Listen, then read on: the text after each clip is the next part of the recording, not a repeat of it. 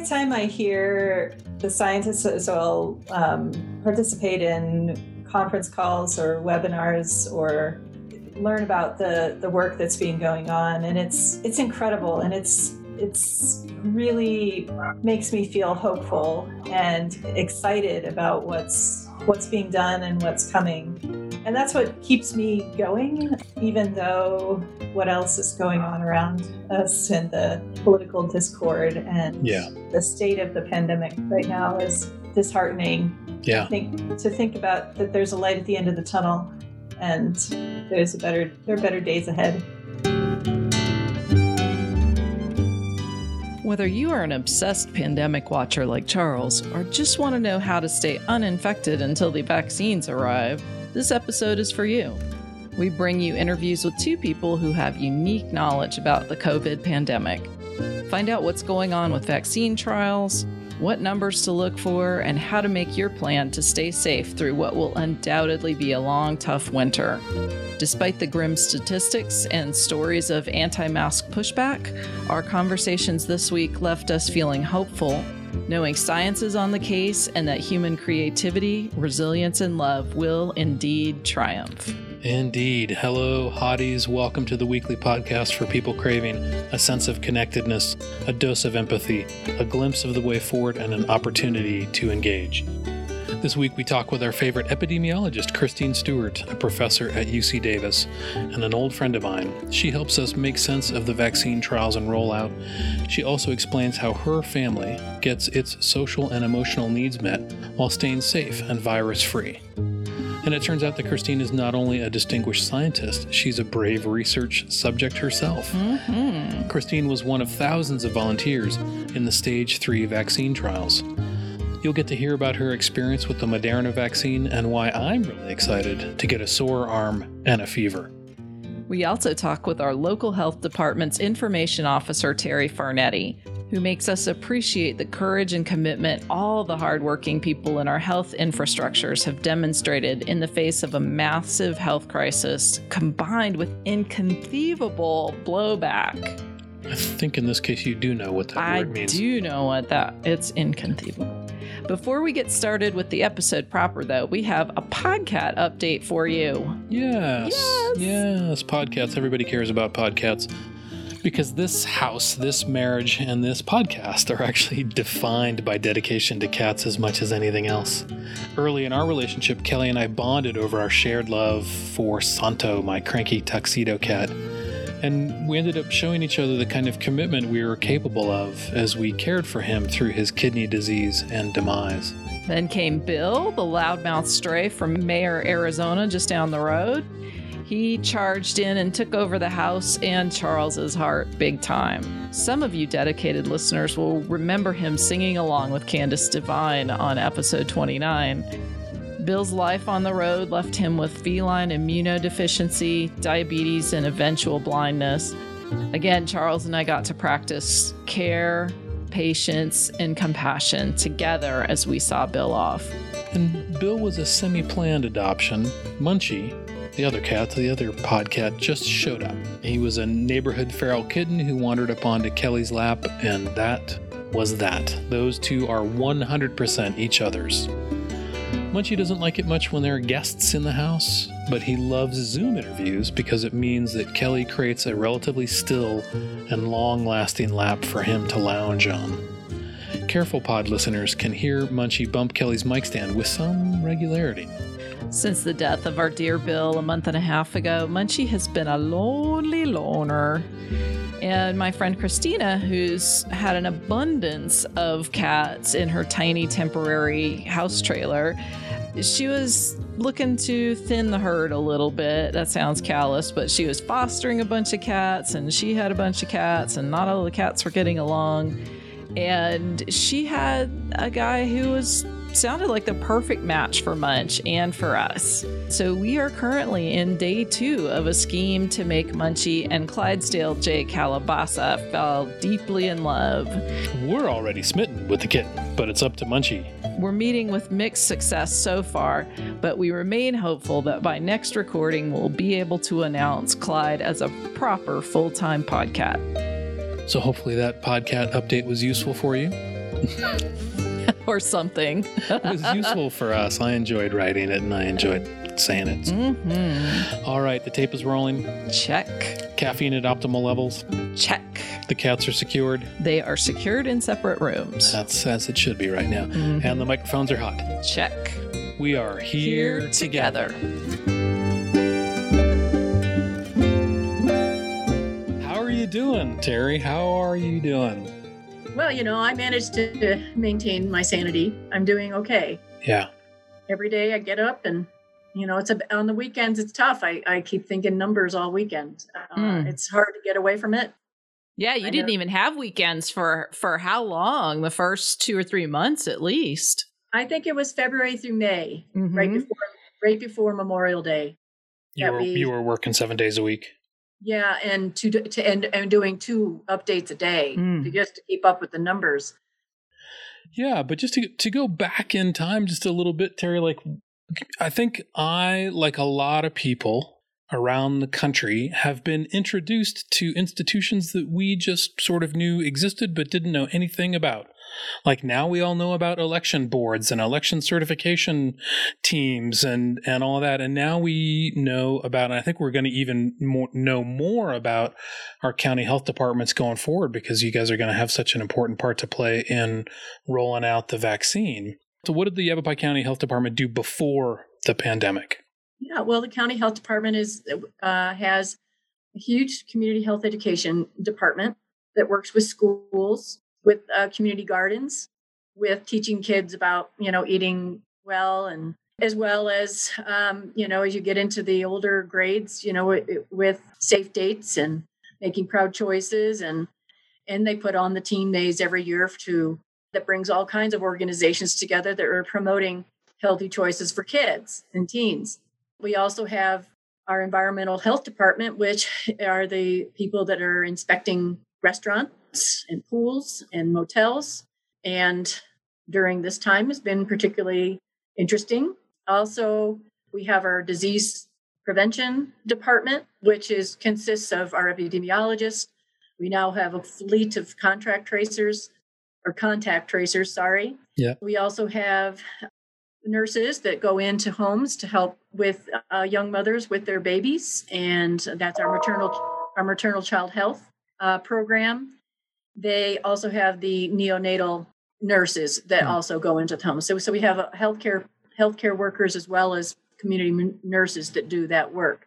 We also have working with DCS where we help moms where they've been on drugs and stuff, Mm. and the kid Mhm. might have it. Right. And then we also have, of course, our nutrition department that works with women, infants, and children. They also do the, the food boxes for seniors. We also have the trauma lens care, which is fabulous. It's working with the schools and with the local uh, law enforcement when they have to go to a home and there there there's kids and they're witnessing maybe their dad getting dragged away or, or someone's dead or anything like that it would be extremely traumatic that they contact the health department. And the health department works with the administration at the school to make sure that that kid gets you know some extra tlc there's the finding meaning and hope for working with people that are take, caretakers of people with alzheimer's. And then there's uh, and the diabetes. So there's a lot of great work and all it, it, it's this whole spectrum of Mm. age Yeah, and there's you guys were filling a lot, and I, I know you will again when the pandemic is is rattled down a little bit. But you were fulfilling some really important needs, like Kelly was saying. You know, little tiny babies, our elders experiencing dementia. You know, folks with uh, HIV/AIDS. we are working um, and through the pandemic uh, the community health educators came up with fabulous ways to fill gaps they created bags for seniors with toilet paper with all the kind of things and they deliver them and they made bags for teens with journals and and all kinds of stuff that teens need you know care packages So So now that you know cases started showing up in in our county in March. yes it was Yeah. about march 19th or so Yep. And uh, we had a we had a, a bump in uh, April and May and June, and like we were talking about, you know, a whole girls' school came down with it. What what has shifted for you all? What has it been like to to deal with this pandemic up to this point? And now we're now we're looking at another big wave. Well, you know, we uh, I spend a lot of time at the Emergency Operations Center. We work closely with Yavapai County Emergency Management, and we have our emergency preparedness. I forgot the emergency preparedness piece because that's what we, we've been is the COVID response team. And with the state allocates PPE to us, we have a storeroom and everything. We line up uh, particular days when people can come and pick it up. So this necessarily is for schools and uh, first responders and nursing home facilities. So you all became the the point of distribution for that for yes, that really important like, set of resources. Yes, and we also, um, of course, the communication piece has been big. You know, that's been ongoing to let the community keep them abreast of what's going on. Uh, it's uh, at times very frustrating because there's many people who don't don't uh, believe that this is happening. I have people say it to my face. They don't believe it. It's a hoax. So um, you're working you're working seven days a week to put out really really accurate hoax numbers. yes, it's that, really. Yeah. I just love it. I think it's just. I, I can't imagine a better job. Wait, I can't tell if you're being sarcastic. oh yes, I am. Yeah, that's got to be really frustrating. This is, uh, you know, the biggest, really the biggest crisis that our generation and maybe the last couple of generations has faced. Well, hundred years. I mean, uh, when was? Uh, I mean, SARS was an H1N1. Right. Um, I was here at the health department when we went through H1N1, and we did all in the mass vaccination things, and all the volunteer nurses and people that we got to help with that. And we're going to be moving into that again as this COVID vaccine becomes available. Today, there was another call about it. And, you know, of course, you know, there's Pfizer, Moderna, and now AstraZeneca. AstraZeneca. And they are the going to be the lesser expensive, the less difficult to handle. And you can only hope and pray that maybe we get that. However, we have bought the freezers. oh my goodness. So we have to deal we you know the state wanted everyone prepared by the 15th of November. Right. And so we got this funding. We did get funding. And so so that we could prepare and and buy the the freezers uh, to keep the at sub-zero temperatures and and then just figuring out um, what the the main thing is going to be getting it out to the people who will administer it. So the physicians and the hospitals and anybody that's interested in doing that has to onboard with ADHS to get the training on how to administer the vaccines. And I'm sure that's going to be ongoing if we get different ones. And the big thing is there's two doses. And so you want to make sure the first batch you get is the same one you get the second batch so that you're giving the same vaccine. You have to give the same vaccine. Oh, so, so it, it, might not, not complicated or it, anything. It might not work if if I get the AstraZeneca and then the the Pfizer one. The Pfizer out. one, yeah. And then everybody else has to have freezers for the Pfizer one, so that's tricky. Yeah. Well, the reason we're getting the freezers is we're going to storage it, store mm-hmm. it, and people have, and then it can only, it has to be, it can can't be out thawing, and has to be used within a very specific set of time, several days maybe. So they have to have their ducks in a row in order to get have all those people lined up to get it. Whether that's and of course it's going to be healthcare workers. And then the question comes up: Do you make everyone get it? Uh, that was the question that was being asked today. Uh, do you? Yeah, no. I hope everybody. I hope everybody gets it because we'll need somewhere. What I the numbers that I see are somewhere between forty and sixty percent of people will need to be vaccinated in order for us to have that herd immunity that that folks want. That's about how many people want it. Yeah, everybody. It's like uh, it's not going to be out for the normal population until summer, if not fall of next year. They're talking. Oh, the, the frontline healthcare workers are going to be first, right, as well as first responders. What is it like? You're kind of the first person. You're one of the first people in the county to see what's happening.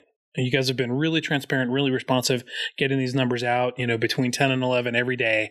And we really appreciate that for those of us who are numbers number junkies. But what does it what does that feel like for you? Does does any emotion come up when you see those numbers change? Do you Well, I do say wow. Yeah. there I I um particularly when I look at the hospitalizations Um, that's the first thing I do when I get in is to check the hospitals. And then I go into the ADHS dashboard. I go through each county to see, you know, how many cases they have had overnight. I mean, we we kind of have to get a feel for how it is throughout the state, Oh, and it is, you know, pretty rampant throughout the state uh, at this point. And then I wait for the epidemiologist's report. What what happens is ADHS reports the numbers from four at at, at four thirty the day before. So the epidemiologist is getting all of the test results, or you know, getting all the other information that happens after four thirty. So that's why our numbers are considerably higher than what ADHS has because we are seeing more cases overnight. So that's why I have to wait for his numbers to to get our our count for the day. When we get into the mortality and things, um, ADHS sometimes we don't we can't confirm what ADHS is reporting until after our epidemiologist look is, looks into them. But it's amazing how many people there's a lot of data geeks out there that call me and want to talk and see how I come up with these numbers and things. Um, and so finally, I started um, putting together a you know the da- the daily count by each town and city, and I've been keeping track of that since September 14th um, that you know that that that I can put a two week spread and give it to the school schools so they can make better decisions based on the number of cases that we're seeing in the yeah that just communication and getting everybody coordinated across the state has to be you know in so many agencies and hospitals and the uh you know the emergency clinics and just everybody who's doing testing to get everybody to do the same things the same way has got to be just incredibly difficult. Yeah, and I and I think you know they I mean the state has a huge job. I mean that that dashboard has so much information. If people really want to delve into it, you can find out anything you want. I mean they they it it's been you know touted as one of the the better systems in in the country, so that's a good thing. Yeah. So what's been the what's been the biggest challenge for you since February? The pushback. The the pushback is just exhausting. Exhausting. It's incredible to me that people cannot believe that this is real. That this is a pandemic. That this is a virus that none of us have had anything to do with. I mean, we have it's nobody's fault. It is just here and um, to not take care of yourself and to to care about other people it, it that it, it it blows my mind yeah you and, guys spend so much time and energy caring for so many people in this community in the county in all these communities and then to see people just totally disregarding you trying to care for them has got to be really hard and the pushback is even at you know at, at at the level above us. Yeah. You know, as far as our elected officials, you know, just to have an article in the Courier saying the three mayors are going to, you know, all refuse to mandate masks. I mean, that's your headline. I was on an interview with the mayor yesterday, and he was saying what a minuscule number 4,167 cases is compared to our population. That's just a ping in the bucket. Mm. And that you know, this is before I had a chance to say anything. and I was glad not to have to say too much because I didn't want to be party to that. It puts you in an impossible situation. The uh, update that I couldn't post, I can't I can't go anywhere with it, but I wrote it, is about that whole thing about the pressure these public health officers in in uh, country in communities in counties across the country that are being forced into the public eye and having to be knowledgeable about everything on spot and on all the time um, and how many have quit and how many have been fired and how many and and eh, you know the most recent ones in oregon and that guy's like people love him they think he's the best thing and they're they're cracking down and and they're and they're asking him to resign or to be fired so hmm. yeah because he's um, probably telling, telling people they should be wearing masks. Probably. Yeah. Any you know any measures that public health measures if you push too hard they're just you know Right. Um, and I just, you know, death threats and things like that for people, these, particularly the women, um, public health. I mean, the woman, woman in LA, she would, has had, you know, you have to get, have to get security Right. guards around them and their homes and everything. So Hmm. public health to be in a position where our advice is not necessarily heeded. And like you're saying, not just not heated, or or there's not just that there's rejected. apathy around it, but there's it's Mhm. it's rejected and questioned and Mhm. vilified, and- Violently rejected. Yeah. yeah, yeah. Well, Which my little mistake today, I've got, I've already got, they, they don't know what they're doing. Mm. Oh, so the least, yeah, right. The least mistake feeds into the narrative that that government officials don't know what they're doing, or they're corrupt, or they're spreading a hoax, or whatever. Or, I, re, I corrected it because it was a political move. Oh no. I corrected it because I made a mistake. Right. Right. And you got you're drinking out of a fire hose of information. This Hmm. is one of the things we're trying to do with this podcast. And, you know, we interviewed, not for this particular podcast, but we interviewed uh, Joe Howard a, f- uh, a few weeks back or a few months back Mm-hmm. when when the school first put into place their their plan and all their different benchmarks and everything.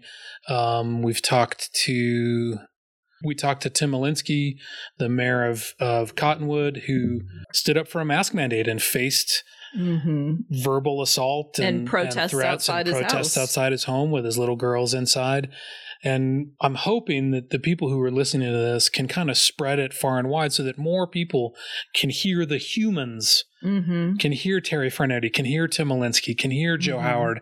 And sure, Terri makes mistakes every now and then. Tim, I don't know if Tim ever makes mistakes, but um, you know, Joe Howard makes mistakes from time to time. But Humans we- make mistakes. Exactly. humans make mistakes 100% and we are all you know everybody that we talk to around this topic has the best interests of the whole community in mind nobody's trying to nobody's trying to make other people's businesses collapse Nope. nobody's trying to make somebody else's kid you know crazy and not not learn their times tables that's not that's not what this is about it's a really tough situation you know we you know we have never had a situation like this we can't even compare it to 1918 because in 1918 the economy was structured completely differently almost everybody was living on farms almost everybody was living in multi-generational households with you know women not going into the workplace Yeah, I, from what I understand, there was pushback back then too. Yeah, yeah. the anti-spitting ordinances were not Mhm. popular. Come on, don't spit. Just don't do it. So so given all that, Terri, I remember last year you were talking about retiring. Do you wish you had? I think about it every day. Uh, October 14th, 2021. Oh. And, you know, I would love to, um, uh, you know, do something else in the community or something. And I can finally whew, relax, Yeah. read books and hmm Well, you know, just thanks, you know, from, you know, I don't even care. I'm I'm just going to give you thanks from all of Yavapai County, even the people Whether who are like it being yeah, whether they like it or not. And and please pass it on to to everybody. Everybody. yeah um the more you know the, it's just become really clear i mean one lesson one lesson to take from the last x number of months is that we're a completely divided you know completely fractured totally tribal completely messed up community that's one frame on it and my frame because i get to interview people like you and like i said joe howard and tim Elinski, is that i see all of the people who are holding it together and who've been holding it together all along that we just kind of took for granted. We take People for as individuals who are digging in and working hard, but as also people who make up the institutions we depend upon. absolutely, absolutely, yeah, yeah. Our elections officials. Mm-hmm. We don't even think we don't even think about elections except for every four years, and th- those folks are working all year round, every year, making sure that we can have democracy. And you've been working for many many years making sure that kids can be as healthy as possible and elders can be as healthy as possible. And i know you guys are going to work so hard getting the vaccine out in a way and i know there's going to be pushback and questions about that and why are they getting it and not me and all this stuff. And i'm just hoping everybody will be patient and compassionate you know it's like i want that i want that um Oxford AstraZeneca vaccine that doesn't need freezing, that should go up onto the res. Like Mhm. If it comes out first, great. Send it to the res. They don't have the infrastructure for a bunch of fridges. You know, put it on the on the reses down in in southern Arizona. That's great. I'll wait. I'll wait. What would you want people to know? What would you want listeners to know? What would you want them to be telling other people um, as we go forward? Well, I guess I would want them to know that we are working every single day to do the best we can do for our community.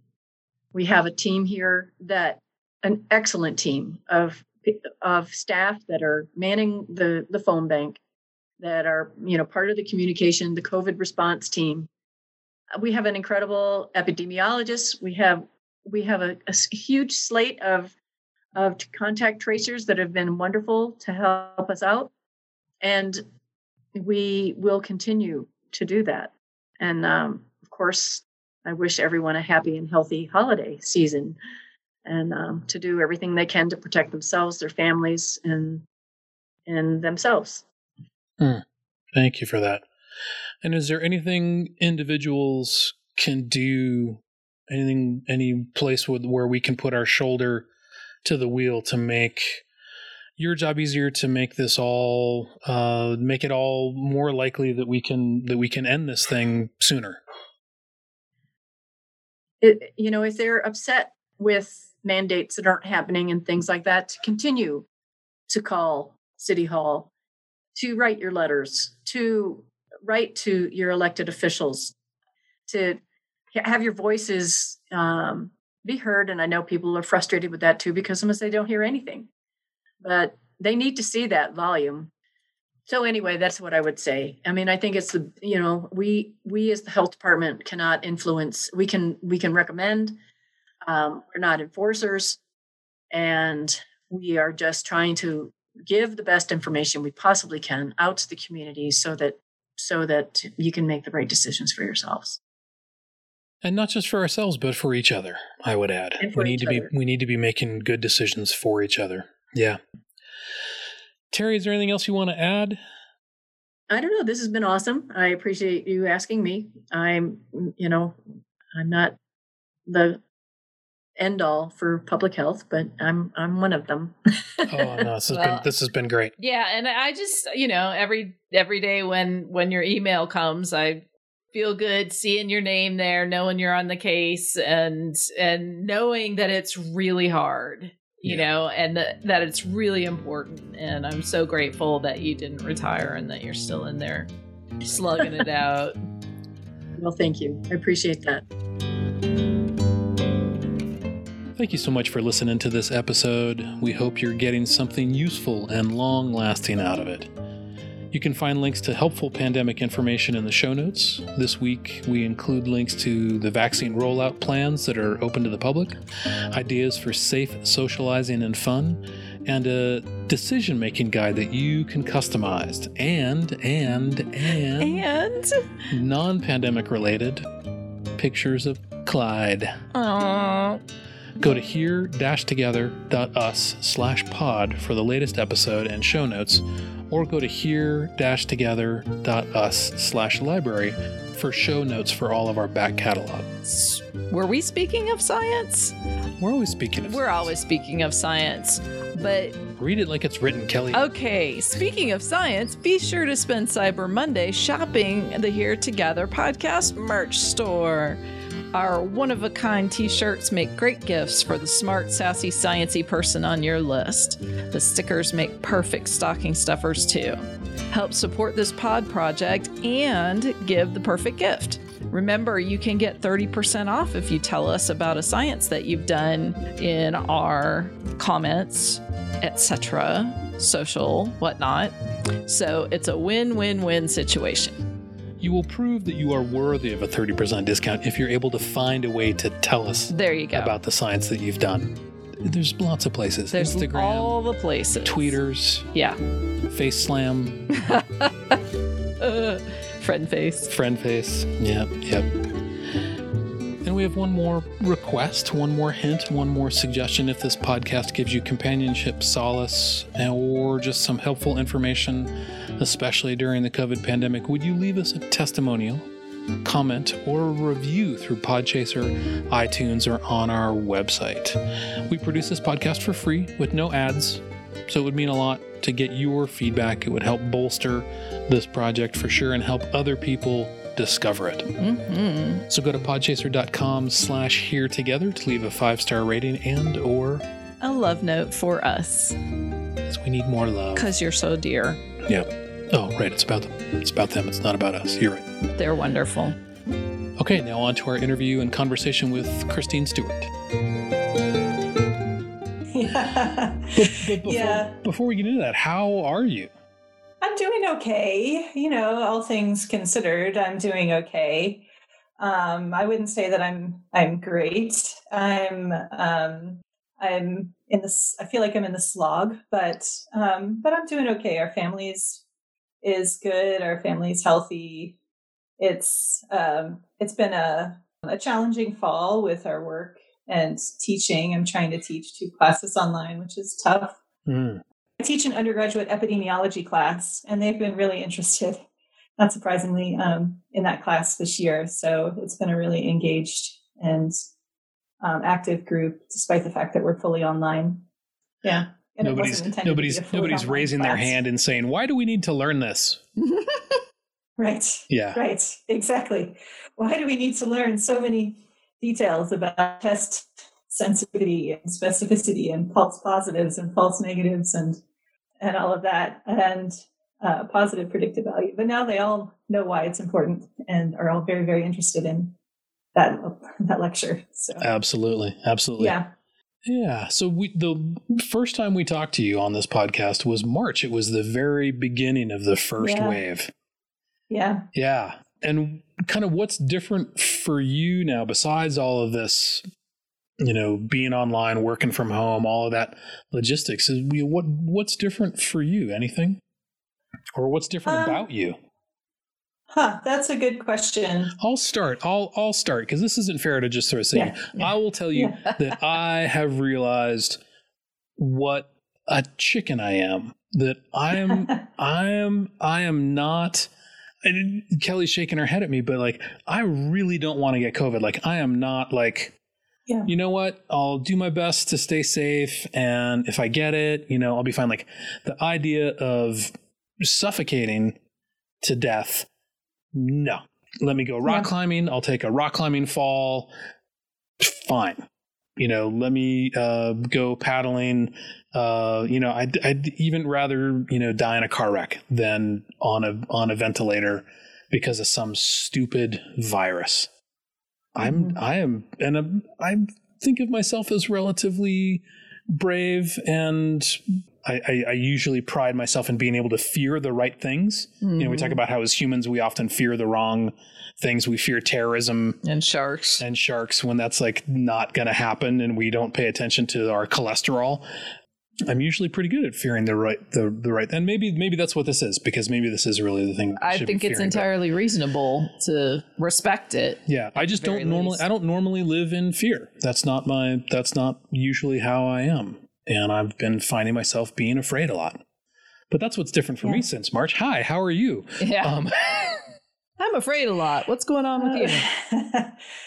um, I so it's. I feel like I have a hard time answering that question. Um, I feel like a big a big difference for me is realizing how how this was. I think in March when we talked, I had thought this would be um, a few months, and we'd we'd be through it. I thought that we we could come together, we could, you know, crush the curve and and yes, it might continue circulate, circulating at a low level, but I just hadn't realized how how bad it would get. And and so that to me is the major sort of point of surprise where I am right now. And frustration and sadness to see what's going on in the, the country right now with how rapidly it's taken off. And I, you know, I have, I sometimes say to my friends, I have New Zealand envy right now. I, have, yeah, I was an exchange student in New Zealand when I was in high school. And so my host family is there and I see their posts and I see what's going on in New Zealand and I have this envy of it's like an alternative universe of where where could we be where could we have been had we taken it seriously back in March. Yeah. And that's the point that's the frustration for me is seeing that. But what I try to do is to to try to stay positive. I don't always I mean a lot of days are not so positive days in my mind but I try to stay positive and try to think about things that I can do and that what I'm and what I'm doing to help the cause, even if it's not directly there. And for me, teaching my students, teaching my epidemiology class, and sharing information with them on a weekly basis um, is very heartening to me. It's it makes me feel good, like I'm I'm doing something useful there. Um, and then I also so you feel kind of purposeful and engaged and and yeah, involved. certainly. Yeah. Yeah. Yeah. Yeah. And then I also volunteered to be in one of the COVID vaccine trials, which was also something that I felt that I could do and that made me feel good um, that I could contribute. Um, what's what's what's what's that been like being a being a, a guinea pig? Yeah, do you have to like go out and dangle yourself in public and no no, you just live your life the way you normally would live it. And they, in fact, tell you not to take any unnecessary risks. I mean, I do a lot of research myself and I run clinical trials myself with nutrition studies. Um, but this is the first time being a volunteer in a um, in a clinical trial. So it's it's been as the sort of health research nerd, it's it's nice to be on the other side and see what it's like from the participant perspective. And it's it's been it's been good so far. I mean, I had two there were two vaccine visits one month one month apart where I got the the shot, either the shot or the placebo, I don't know which. And then there was a follow-up visit a month later where they drew blood and then um, there have been phone calls and an app I had to fill out with my health mm-hmm. status. So it's been easy to participate and it's been nice to know that that that has made a difference. Yeah that's awesome. Yeah, yeah. that's awesome. yeah, so i like that. Yeah it's it's wonderful that there's a little thing you know that doesn't doesn't yeah. require anything of you other than to pull up your sleeve i guess. Yeah. Yeah. And it reminds me we just we just released last week an interview with pete pearson who the the kind of the, the point of the interview was his uh, belonging to a, a, practice called engaged Buddhism. So, you know, he does Zen Buddhism, but they get off the mat and, and mm-hmm. engage in the community. But one of the things he was talking about was recognizing his privilege in that he was able to stay home and do freelance writing. He was able to do a bunch of gardening. You know, so he was just recognizing how comparatively easy the pandemic has been for him, in particular, being able to stay home mm-hmm. and just he's already thinking and that he's got me thinking like because I'm I'm also that I'm, mm-hmm. I'm I can do podcasts yeah, we've from been home. super lucky. We've been super lucky. So it's like he's already thinking about okay, how do I pay this forward? Mm. And he's not mm-hmm. he's not sure what it'll look like. He's not sure what it'll be, but I just love that he set that intention. But you're already off the hook. You you, you yeah. are you are paying it forward by uh, by being a guinea pig for the rest of us. Yeah, and I think that helps. Also, there's the the altruistic side of it, but I also think that there's the the self-care side of it. When it feels like things are overwhelming or that you feel kind of crazy about what's yeah. going on in the world. Powerless. That's when you powerless. That's, you know, when it's a when it's good to try to take action, even if it's a small thing in your community or in your life or yeah. um, volunteering in some way, it's it's help it helps a lot. Right. And it doesn't have to be either or. It doesn't either it doesn't yeah. doesn't have to be completely 100% selfless to be an act yeah. of, of goodness for sure.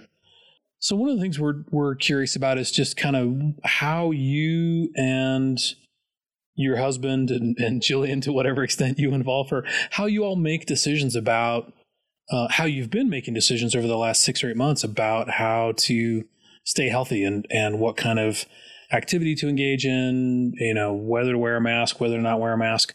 What what are some great ways to to be thinking about making decisions, uh, especially given your specialized knowledge?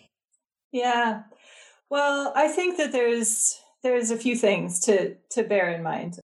Masks. Well, first off, masks are um, a, a, great idea. They sh- you should be wearing. We should all be wearing masks anytime we leave the house to go out in in public.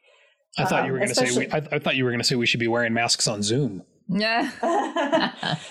um, no, not unless we're in the same room. Um, but but they they make a huge difference and it's just a small thing they're inexpensive it's um, it's something that we can all be doing to protect ourselves and to protect our neighbors and our community and fortunately here in california masks are pretty universal i mean it, people wear them certainly anytime they're indoors like going grocery shopping or going to the stores they're required and and people are pretty good about it must be um, nice um, yeah, it's I'm privileged living in California. So that's number 1. But then beyond that, we we think about things in our in like a risk gradient perspective. So outdoors is safer than indoors for getting together with anyone outside of our family. You know, my my husband gets together with a friend of his to go fishing in the morning sometimes and so they go out to the river and they're far apart and they're outdoors. Or one of our one of our friends set up an outdoor ping pong table in their backyard. Again, like a distant but friendly social way to get together outdoors. So, and then a group of us got together in the park to go to dance two weeks ago. So that was a nice way to get together with a little bit of a group, and we danced in the park, which was. Fun. So you just brought a boombox out there or something, and yeah, yeah, um, so outdoors is safer than indoors. Smaller groups are safer than bigger groups. So if you are going to get together with someone outside of your own household, keep it small, keep it keep it cozy or not cozy in the sense that you're close together, but not a big party of people. Yeah. And, and that's and that's, and that's just and that's yeah. just because it's a dice roll, right? It's like the more people you you have in your backyard or in your house, the more likely mm-hmm. somebody there will be probably right. asymptomatically contagious. Exactly. So the more contact you have, the more your risk increases because every person that you come into contact with, they have their own social network and their own bubble that they live in and and so it's not just them that you're coming into contact with, you're coming into contact with all of their contacts in in essence. So the smaller you can keep your your bubble and your contacts, the better off you be, the lower your risk. So if you're spending more than more than 15 20 minutes, you know, with somebody, you're essentially with their bubble. Especially yeah. if especially if you're maskless. Um, I wouldn't do this maskless. At all. Um, yeah. I would no, yeah. I mean, I think that still having a mask on is is a good idea in general, but having yeah so outdoors with a small group of folks you know if you wanted to sit together around the fire or something in your backyard. Um, you can do that you can do that pretty much six feet apart mm-hmm. um, but still have an opportunity to be social. But again you have to think about your own comfort level too and your anxiety level and um, and what um, what what would make you feel safe and meet your health needs, but also your uh, mental health, your physical health needs, as well as your mental health needs. It is a bit of a, a balance because everybody's got everybody's got a different risk tolerance and everybody's got a different right. social need. Well, I think that's I think what part of what I'm hearing is is not only kind of being smart and careful, but being creative. Mm-hmm. And I think what a lot of people are struggling with is like, if I can't have, if I can't have, you know, normal Thanksgiving, right? If you're telling yeah. me I have to stay home and do nothing and be lonely, then I'm just going to go risk it and go yeah, be no. with mom and dad. It's like, let's get creative. I'm, I'm really curious now. I want to go get online and find out what, what people are doing to, you know, to make it different, but still safe. Right. And see what all kinds of creative solutions people are coming up with. Yeah, and you know, I hear yeah. about, I hear a bunch of friends who, because we used to run some music festivals, you know, I know a bunch of people who are like, "Oh my god, I, I can't take it anymore. I need to go out dancing." And yeah, they can just take a boombox to the park. They don't have to go to a bar. Yeah. So looking for, looking forward a little bit, I, I know that that infectious disease epidemiology is not your specialization, but you've mm-hmm. been you've worked all around the world in rolling out health initiatives, studying how you know small changes or big changes can improve health. And I'm kind of curious with your background, seeing things get rolled out like that, what you think we're going to see as we roll out the vaccine over the next few months. Well, I I don't know exactly what the plans are because um, they're still in discussion. And from what I understand, there'll be a set of recommendations that will come out from the federal government, but states and local municipalities will have leeway to make their own decisions. So um, there, there could be local variation. That that said, though, um, my understanding is that the um, the one of the leading um, vaccine companies that has uh, pretty good evidence from their efficacy trials. Um, they're, they've already applied for FDA approval for emergency use authorization to be able to start distributing the vaccine. That's the Pfizer vaccine. Yeah, the Pfizer vaccine. Um, the second company that's um, has good evidence is Moderna. Um, that happens to be the trial that I'm a volunteer in. Is the Moderna trial.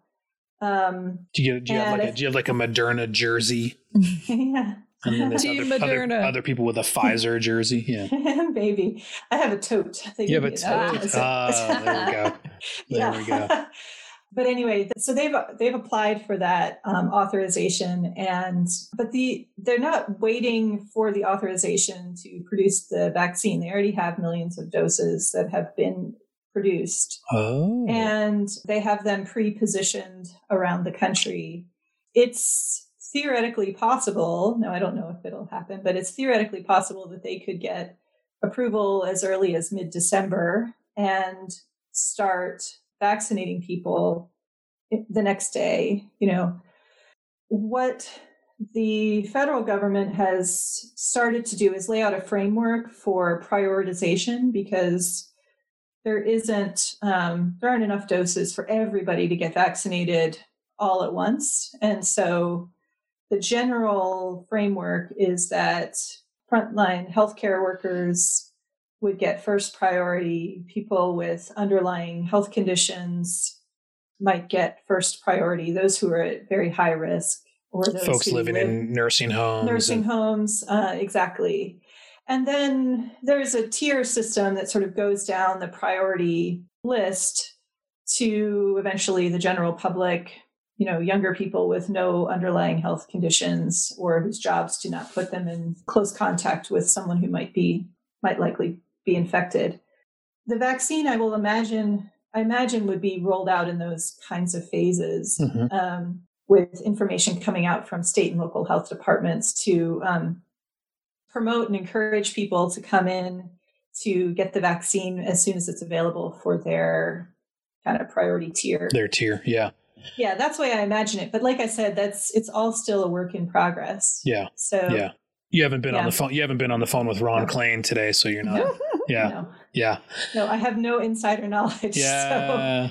yeah. Well, no, this Yeah. is great. I mean, I, I think I'm I'm curious what you think about this. Whether or not there's any role for individuals to play in, you know, making sure that this happens well, that we get the coverage that we need, and that there's equity.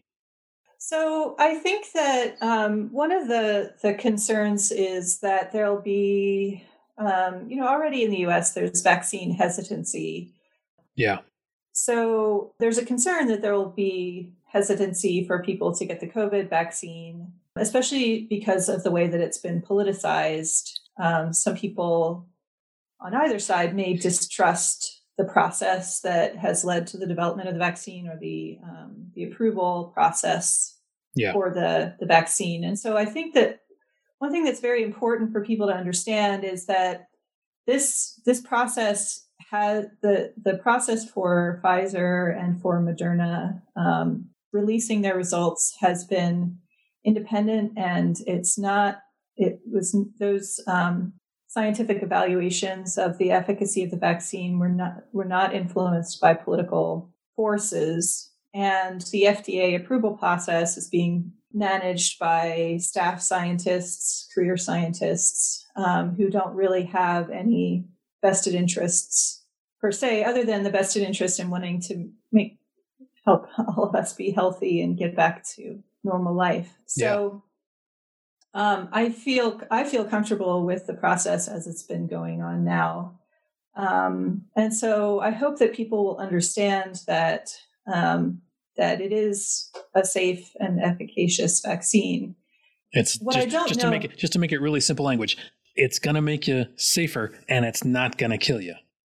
Right. It's going to make you safer, and it's not going to kill you. It may make your arm sore. Uh, you might.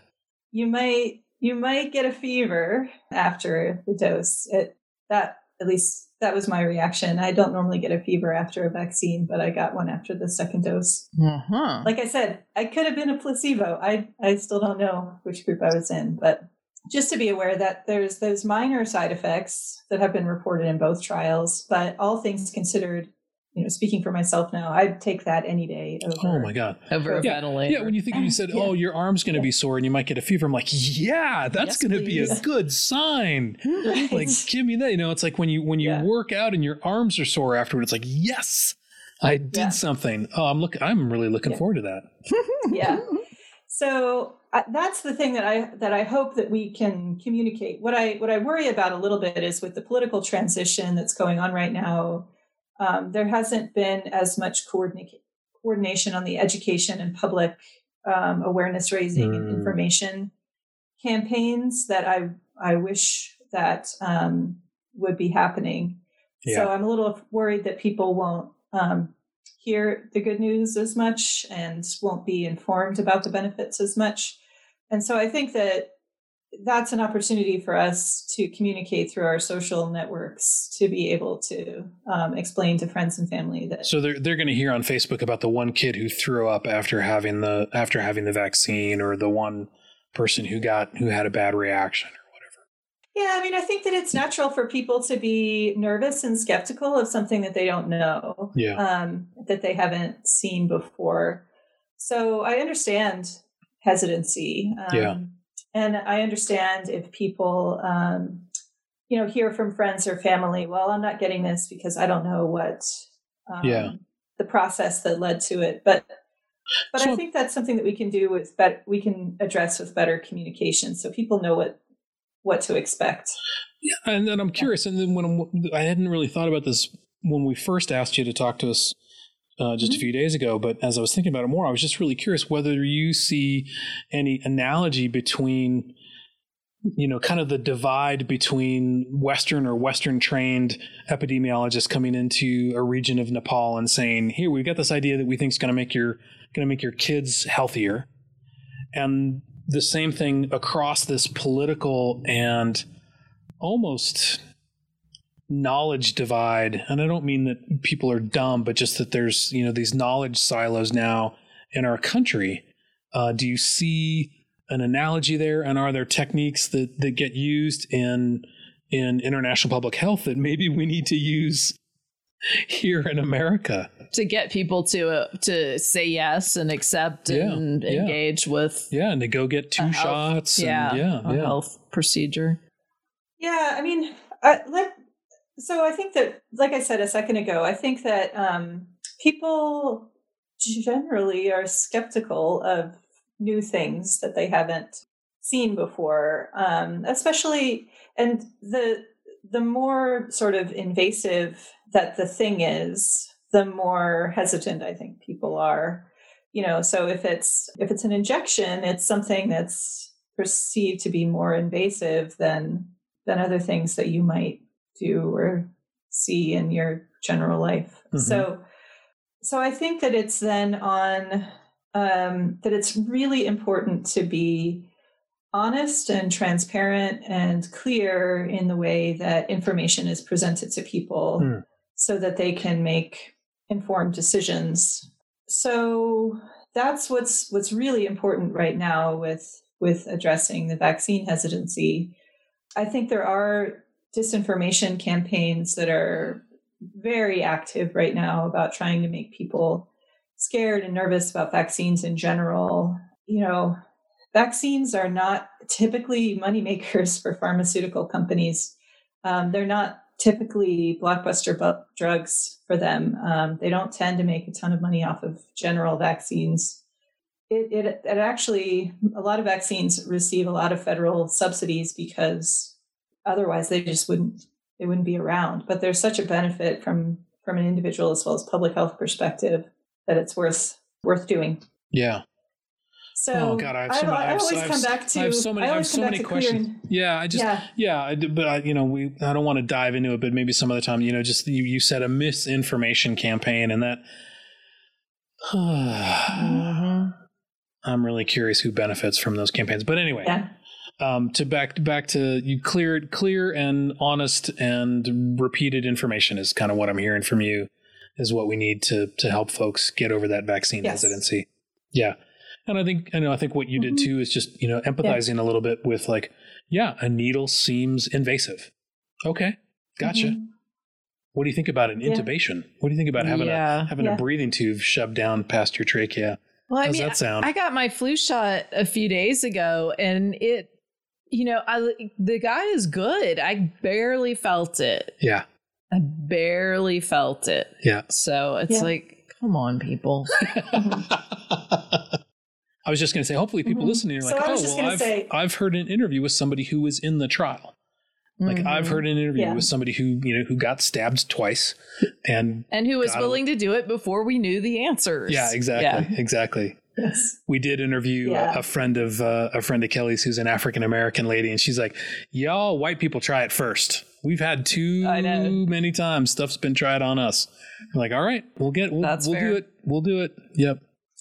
Yeah, but I, I will also say that um, the vaccine uh, companies, uh, especially both Pfizer and Moderna, I think have have really gone out of their way to try to recruit minority groups to participate in the study be, uh, for important reasons. Because if we just test drugs, and historically, you know, going back 50 years, drugs were just tested on white men.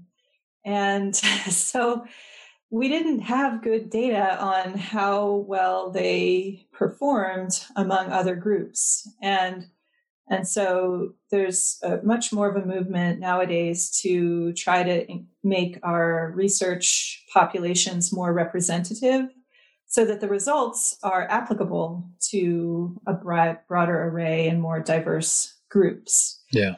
And and so you know you can go on to the the websites for these companies and they have the racial ethnic breakdown of the study populations um, so you can see which you know the makeup of of the trial group and so it's not just that it's been caucasians that have been participating in this that the results are really broadly applicable to a, a wide array of folks That's great.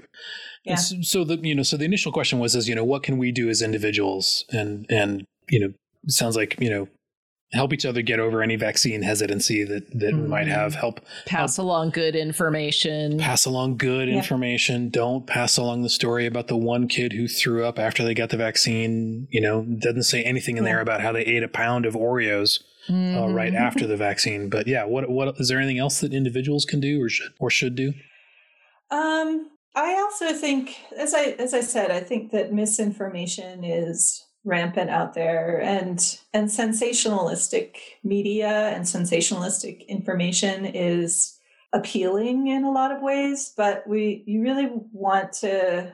I, I try to um, take a step back and think before posting and sharing.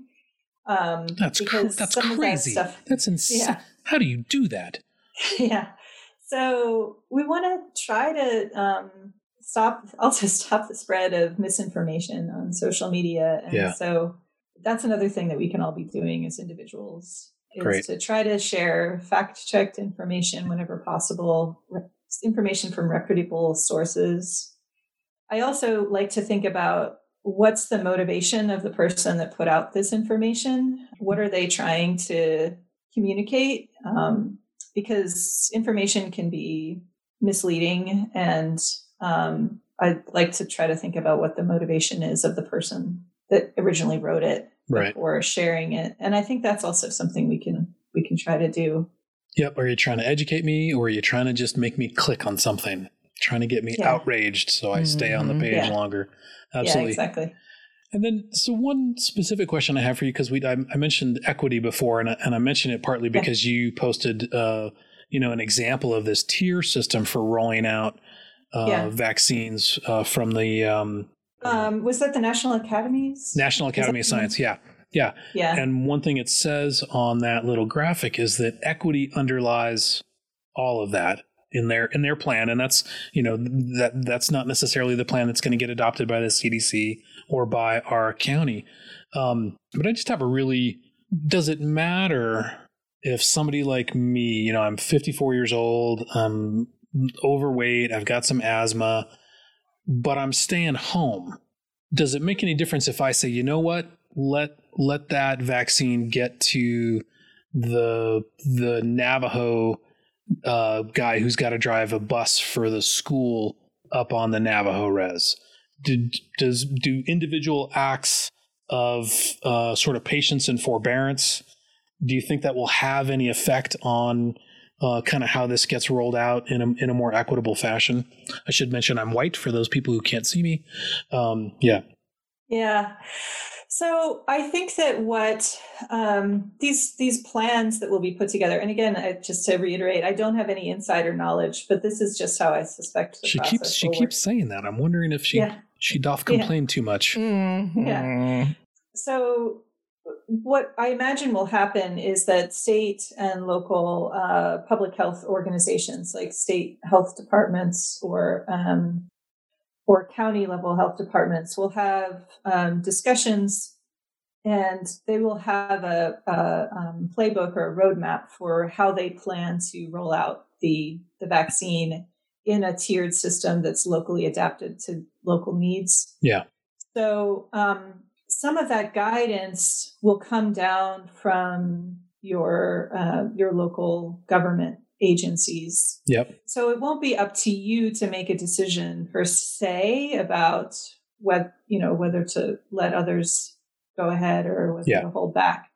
But what I will say is that it's it's worth understanding what the process is to try when when um, working with your local health department and understanding how they're making the decisions that they're making um, that they are trying to be equitable they're trying to be fair they're trying to serve those at greatest need. And that's underlying their decisions. You know you could imagine some some people if they're not if they're not uh, thinking about it per se or they haven't thought about it they might say well why can't i go ahead why can't i just jump ahead why can't i get this vaccine Right. Somebody And- somebody who's as scared and anxious as I am might might want to yeah get in front. Yeah. Yeah. And so I th- I think we have to understand where the perspective of where the public health uh, leaders are going to be coming from, as well as what other members of the community will want. And Great. yeah, Great. And it just makes me think about like, you know, what we have to do to rebuild trust. And the word trust keeps coming up on this podcast. It keeps coming up in some of the other work that I'm doing. Just, you know, I just feel so sad that trust has broken down so much that people don't trust public health experts. And sure, they've made mistakes. And, you know, Elise, who's incredibly intelligent, incredibly engaged, very strong, you know, African American woman is like, I don't know. Um, totally understand why she would would be that way. But if we can't if we can't trust, you know, we're not going to get through this. And so one of the things that we that we're going to do as a podcast is we'll put the link to uh, to the PDF for Arizona. That's that's the Arizona plan as it stands now. I'm sure it'll keep changing. Yeah, and we just encourage everybody who doesn't live in Yavapai County to to find the resources uh, for your area and see if you can't uh, gin up some some trust. Transparency is really hard for organizations to create. It, it takes a little active work on our part to actually seek out good information rather than just the the stuff that gets fed to us. Kind of before we started officially recording, I was complaining because I don't get to see Christine's awesome Facebook feed that's full of really useful information. Right. Instead, I get I get information from people who I don't like and I interact with them. So Facebook thinks because I disagree with them. So mm-hmm. Facebook thinks I want to see their posts. I'm like, come on, man. Just give me Christine stuff. That's what I want. You listening, Mark Zuckerberg? yeah. Anything well, else? Yeah, I mean, there's there's some resources I link to on my Facebook page. Um, one of them that I really like is that is uh, the Dear Pandemic um, Facebook feed, and they also have Twitter. Ah, Um, and I'm not so sure this is Instagram. this is like Dear Abby, but yeah, but Oh. with, Yeah, but with more R Pandemic. not. Yeah. yeah, yeah. It's run got run by um, a group of women. They call themselves the Nerdy Girls, and they um, they do just a fantastic job uh, ask, answering questions and providing really evidence based information out there and explaining when the evidence is not clear yet and what's being done to try to fill in gaps so that we can have clarity in the future. So Great. if you're looking for a good source, Dear Pandemic is really good. And then another one that I like is COVID 101, which also has a Facebook page and a Twitter feed. That's run by a friend of mine, someone I know out of uh, George Washington University. And she's been trying to put out clear and evidence based information about COVID. Awesome. We'll put the we'll put Yeah. links to all that in the yeah, show notes. that's really and- helpful. Yes. Yeah.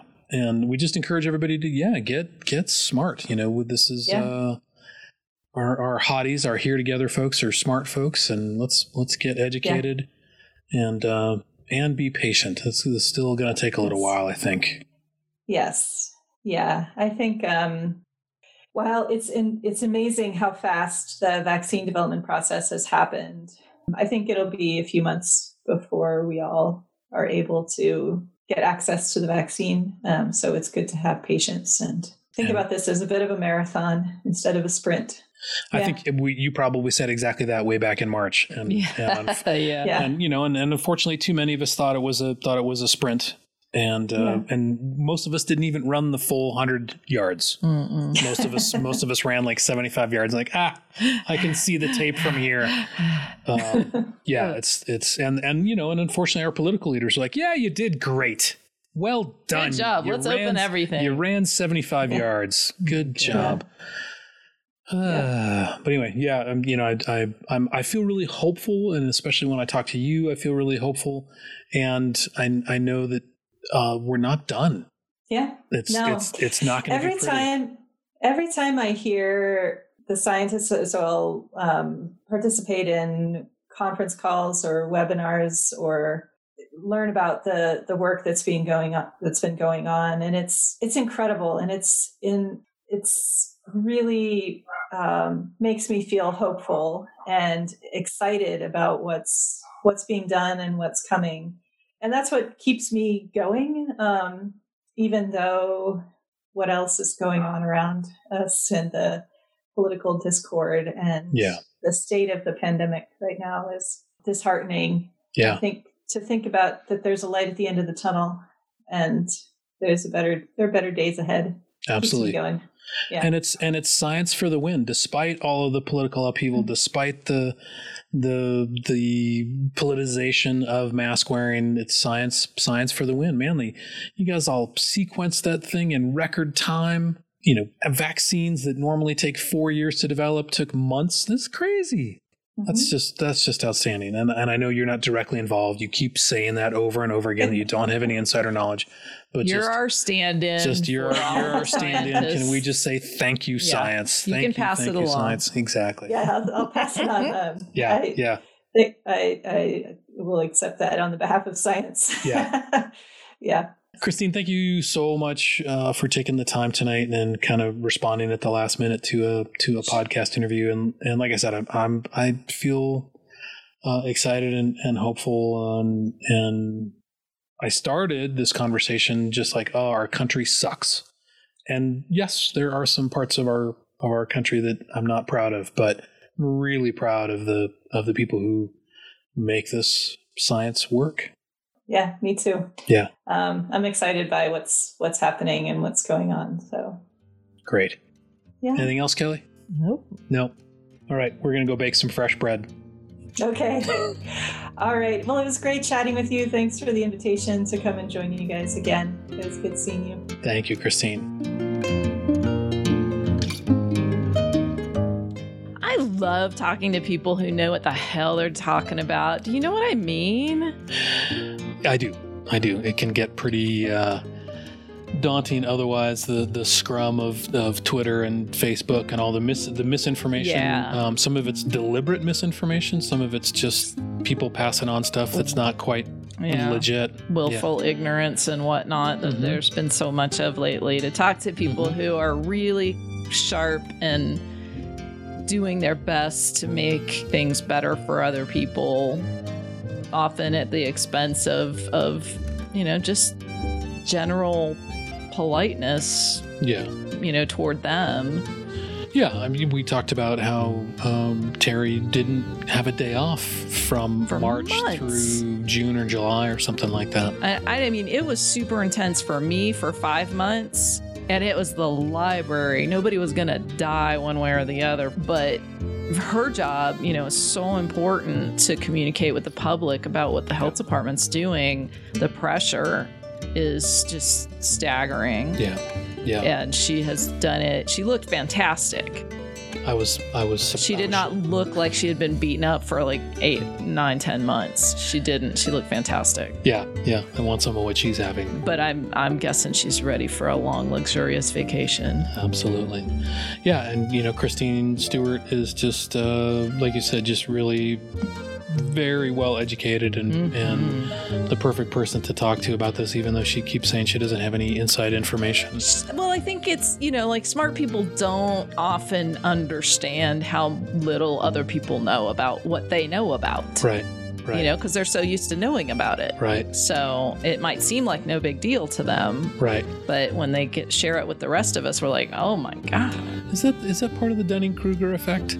That smart it's kind of the that flip smart, side of it, isn't it? smart people think that they're not that smart because they know how much there is to know. and Right. they don't know it all. my philo- I took this great philosophy class in junior college, and and my philosophy teacher called it the circle of knowledge. And so, if what you know is a dot, say like a two-inch dot, Yep. the circumference of that is whatever the formula of the circumference makes it. Yeah. But if you're what you know is a six-inch dot, then what you don't know is considerably more. So what you know that you don't know is the circle around the dot.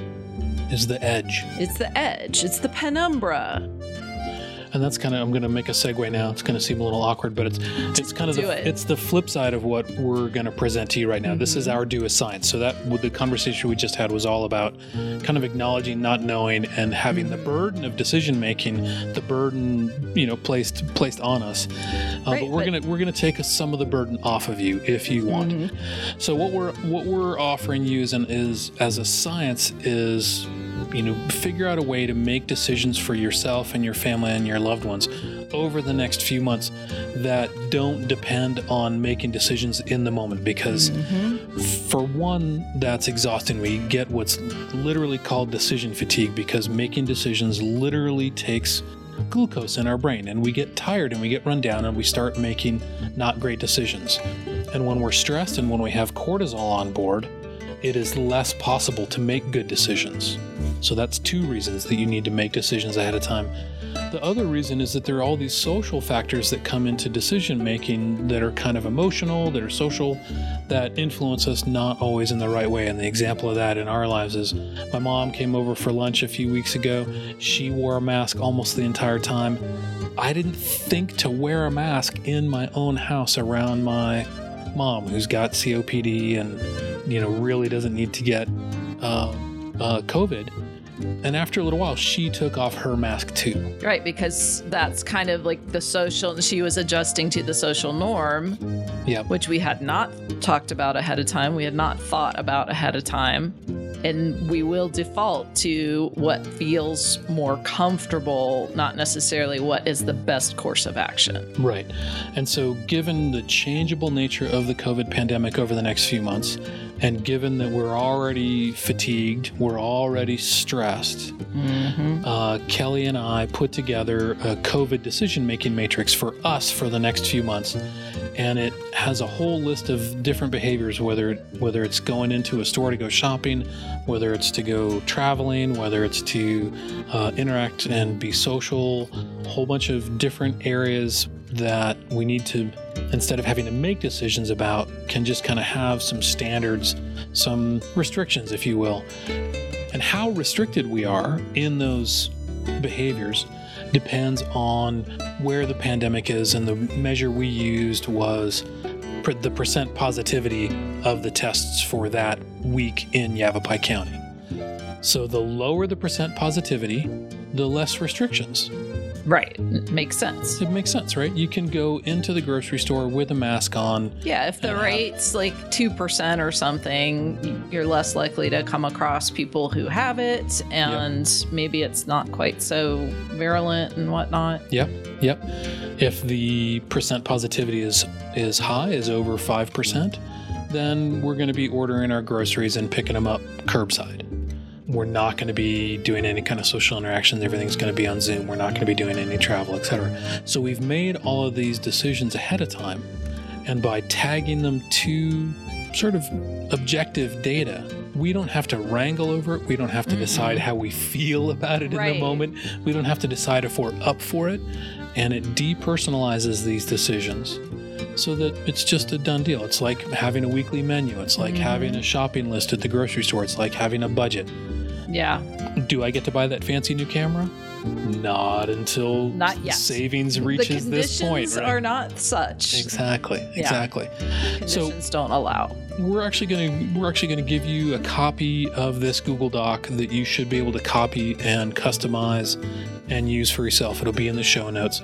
We highly recommend everybody think about how to make these decisions ahead of time so you can make good ones now mm-hmm. when you're mm-hmm. not stressed, when you're not exhausted, and then when we are stressed and exhausted and it's even darker than it is now. Right. Or, you know, if if people are coming for Christmas or winter holidays, whatever. Right. You could conceivably send this to anybody who mm-hmm. was going to come visit you and say, This is how this, this is, is, how we roll. Be. Yeah. Although we're we're we're totally on board with the CDC. We don't think anybody should be traveling Mm-mm. for the holidays. Let's no. wait. Let's wait. Let's get vaccinated. But this is a, a tool that can help you make those decisions and communicate those decisions to other people. Excellent. So we hope you find this useful. Let us know what you think about it. If you have improvements to it, please Ooh, please tell know. us. Yes. Please let me know. We'll we'll Get improve in the it. comment. So, a reminder get some gear from our pod shop and give it to your favorite quirky nephew. Or niece, yourself. Or yourself. Mm-hmm. Or all 3 mm-hmm. All three. Figure out how to socialize with your favorite folks and still stay well. This COVID thing is no joke. Take good care of yourself. Yes, please. We want more hotties at the end of this. Exactly. We don't want fewer hotties and follow us on Instagram at Rocket Feather One. And join us in the Rocket Feather commu- the Rocket Feather. We have not changed have the template, template, the Here Together Community Lab on Facebook. Great. This is Charles Matthews and Kelly Roberge wishing you safety and connection in equal measure. We love you. We love you. The Here Together podcast is a project of Rocket Feather Creative.